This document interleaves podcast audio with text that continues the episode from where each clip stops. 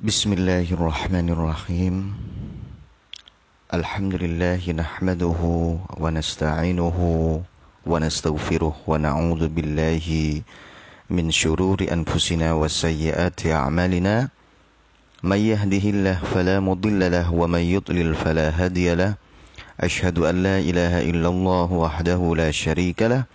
وأشهد أن محمدا عبده ورسوله. Allahumma salli wa sallim ala Muhammad wa ala alihi wa sahbihi ajma'in amma ba'du. Berjumpa lagi kita di dalam kajian tafsir singkat dengan ana yaitu Abu Ubaidillah An-Nashimi. Telah selesai dan lewat bagi kita ayat-ayat sebelumnya dari surah Al-Fatihah yaitu Alhamdulillahirabbil alamin Ar-Rahmanir Rahim Malik Yaumiddin. Sampailah kita kepada ayat yang keempat. Yaitu firman Allah Subhanahu wa taala Iyyaka na'budu wa iyyaka nasta'in. Nah. Maknanya secara kalimat iya itu adalah kalimat tambih. Yaitu sebuah kalimat yang disampaikan kepada yang diajak bicara. Memusatkan perhatian kepada dirinya. Yakni mengambil uh, perhatian orang yang diajak bicara. Itu maksudnya iya. Nah. Atau bisa dikatakan sebuah penjelasan yang penting. Kemudian k adalah lil khitab maka artinya khitab adalah kepada yang diajak bicara. Artinya iyyaka. Nah, kepadamu. Nah, dalam ulasan yang lain iyyaka itu adalah kalimat tahdzir. Yaitu kalimat sebuah kalimat agar seseorang itu memperhatikan. Makanya Nabi Shallallahu Alaihi Wasallam mengatakan, iyyakum wal kadzib. Nah, iyyakum. Nah, perhatikan. Hmm. Takutlah kalian kepada kedustaan. Nah, ya farhabun kata Allah. Perhatikan kepadakulah kalian hendaknya takut. Nah, jadi kalimat iya itu adalah kalimat tanbih. Yang membuat kita itu benar-benar memusatkan perkataan kita itu. Nah, agar diperhatikan, menekankan perkataan kita itu. Iya kak. Sehingga kalau di sini ketika bergabung dengan na'budu kami beribadah artinya maksudnya adalah iyyaka na'budu kepadamu ya Allah kami beribadah. Nah, wa iyyaka dan kepadamu ya Allah kami nasta'in memohon pertolongan.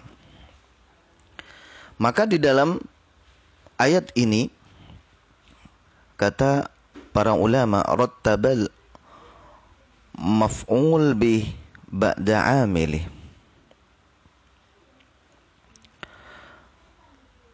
Didahulukan maf'ulnya daripada orang yang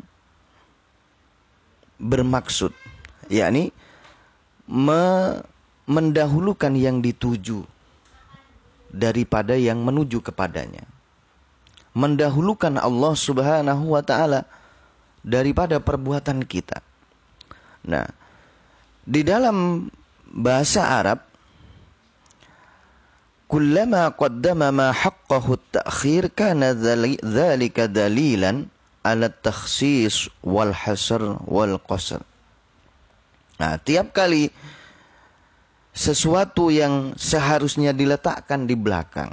Nah, maf'ul yang dituju itu biasanya diletakkan di belakang.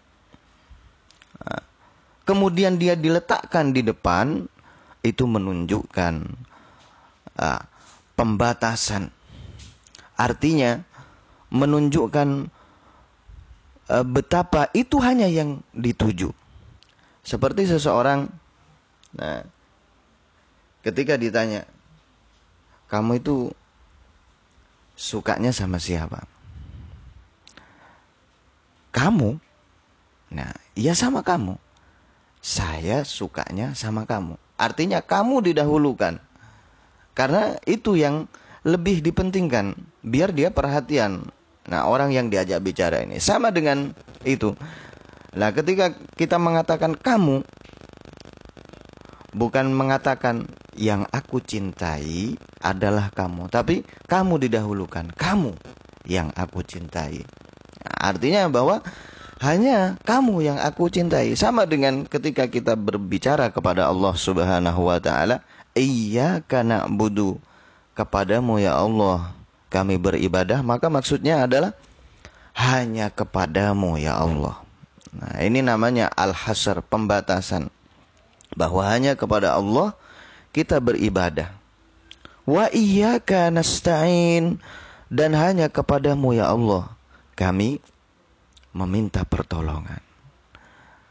Maka dengan makna tersebut iyyaka na'budu wa iyyaka nasta'in ini adalah sebuah kalimat ikrar kita kepada Allah Subhanahu wa taala, pengakuan kita kepada Allah Subhanahu wa taala. Dan ini adalah bagian daripada makna apa? La ilaha illallah. Tidak ada ilah yang berhak diibadahi dengan benar kecuali Allah.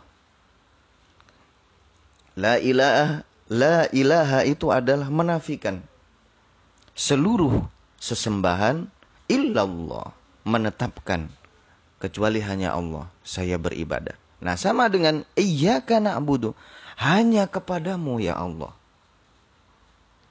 Nah ini menafikan seluruh peribadatan. Na'budu, kami beribadah. Yani kami hanya beribadah kepadamu, tidak kepada yang lain. Nah sama dengan la ilaha illallah. Nah, itu makna secara harfiah. Maka secara harfiah saja kalimat ini sudah cukup mendalam. Sebagaimana yang kita sampaikan tadi bahwa iya itu adalah kalimat tanbih. Sebuah tekanan di dalam hati kita bahwa kita itu hanya beribadah kepada Allah. Kita itu hanya memohon pertolongan kepada Allah Subhanahu wa taala. Sehingga begitu agung kalimat ini makanya ketika Allah uh, ketika seorang hamba berkata demikian Allah mengatakan hadza baini wa baina abdi. Itu inilah antara aku dengan hambaku. yakni hambaku itu beribadah kepadaku sedangkan aku akan memberikan pertolongan kepadanya.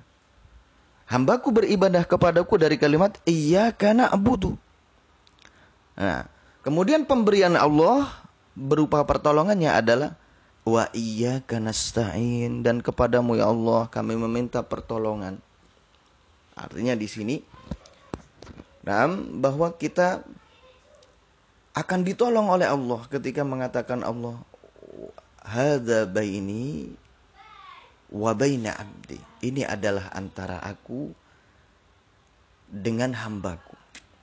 Yani Allah diibadahi, maka kemudian Allah kemudian akan memberikan balasan dengan memberikan pertolongan kepadanya. Nah, ini kandungan yang pertama. Kemudian kandungan yang kedua, di sini didahulukan ibadah. Nah, didahulukan ibadah. Kepadamu ya Allah hamba beribadah dan kepadamu ya Allah hamba meminta pertolongan.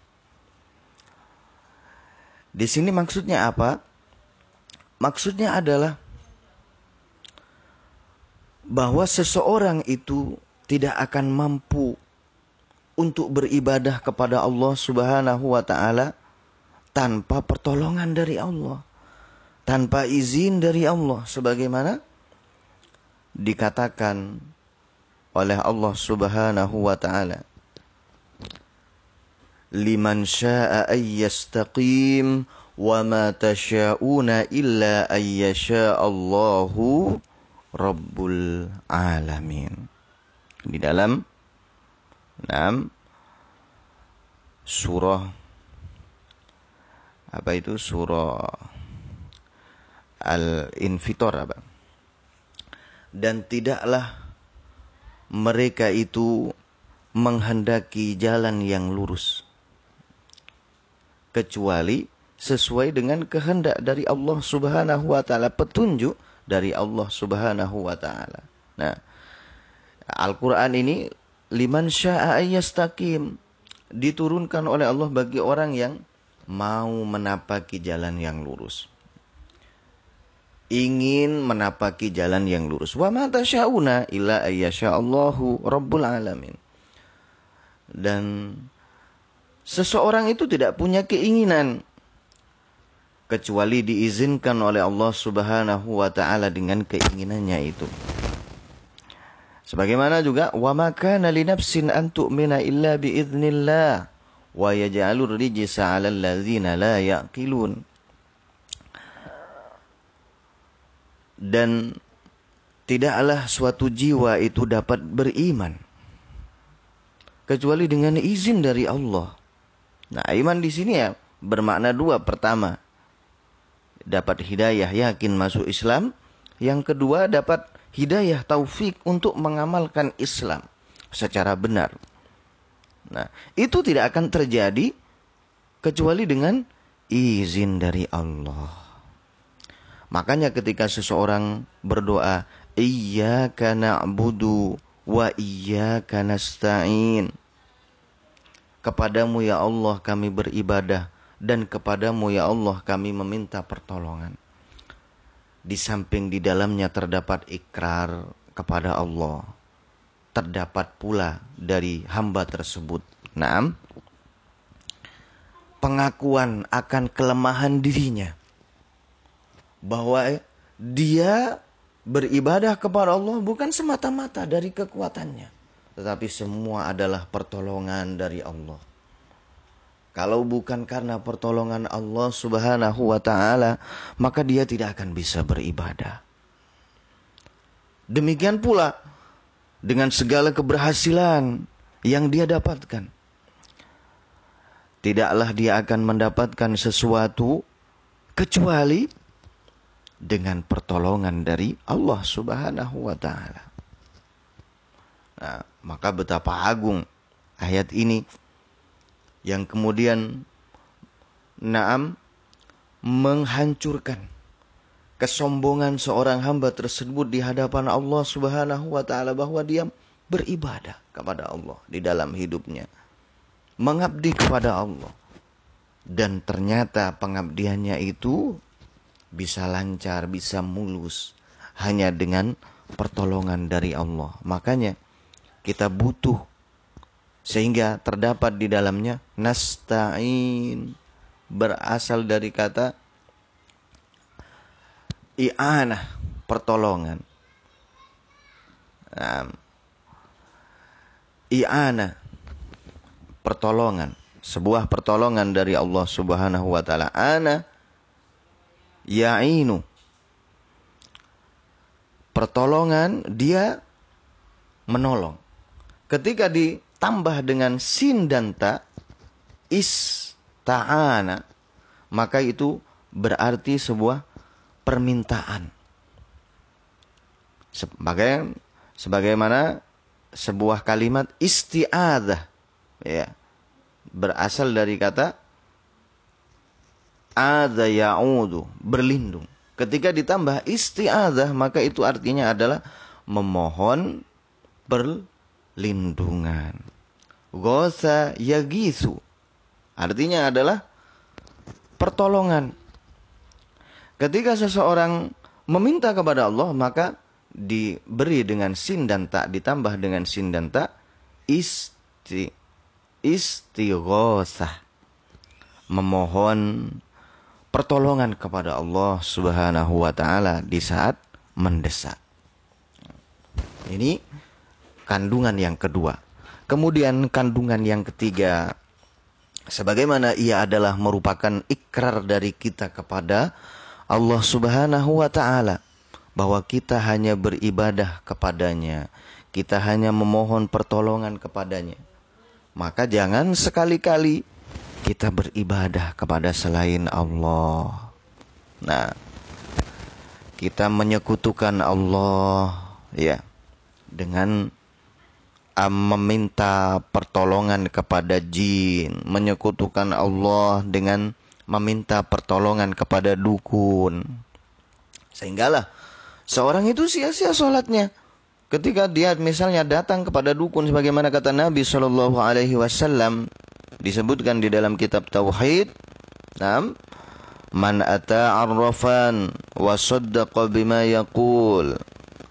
Nam, faqad kafara bima ata ala Muhammad bima unzila ala Muhammad. Magang siapa?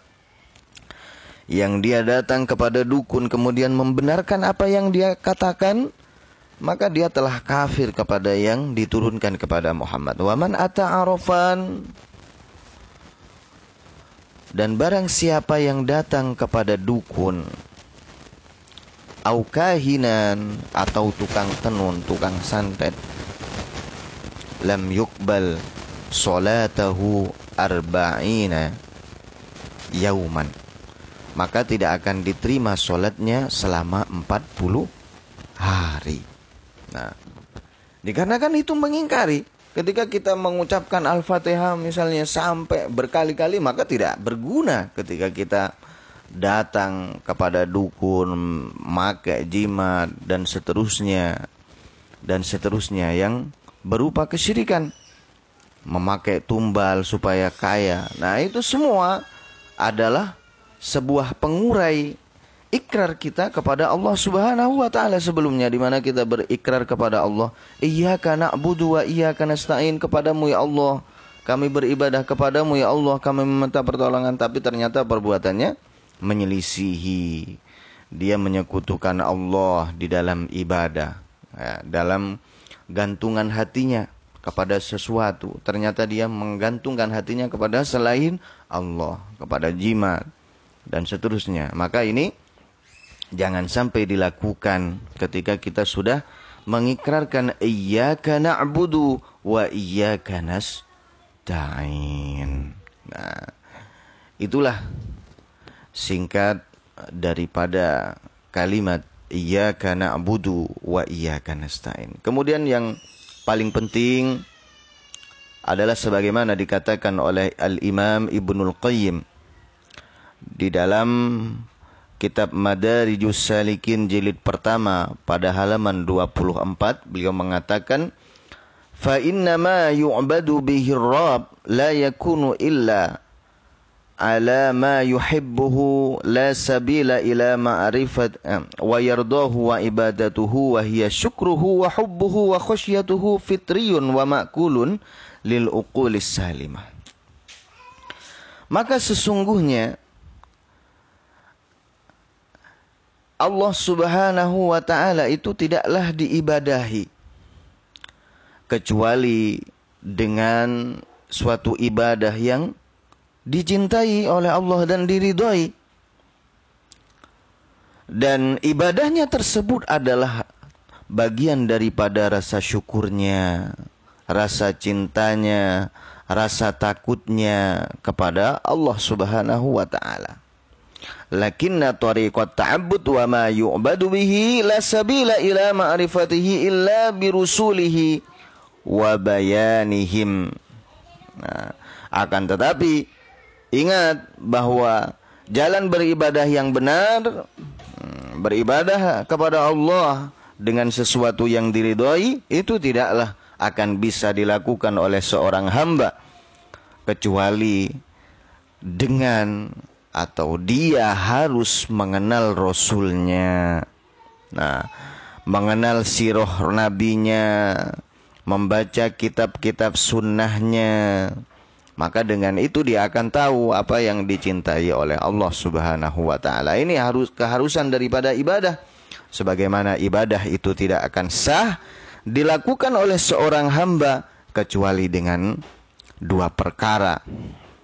Perkara pertama, dia itu harus enam ikhlas kepada Allah, tidak menyekutukan Allah di dalamnya. Yang kedua adalah sesuai dengan ajaran dari Rasulullah Shallallahu Alaihi Wasallam. Nah, itu kandungan yang keempat. Nah, demikian insya Allah tafsir singkat daripada iyyaka na'budu wa iyyaka nasta'in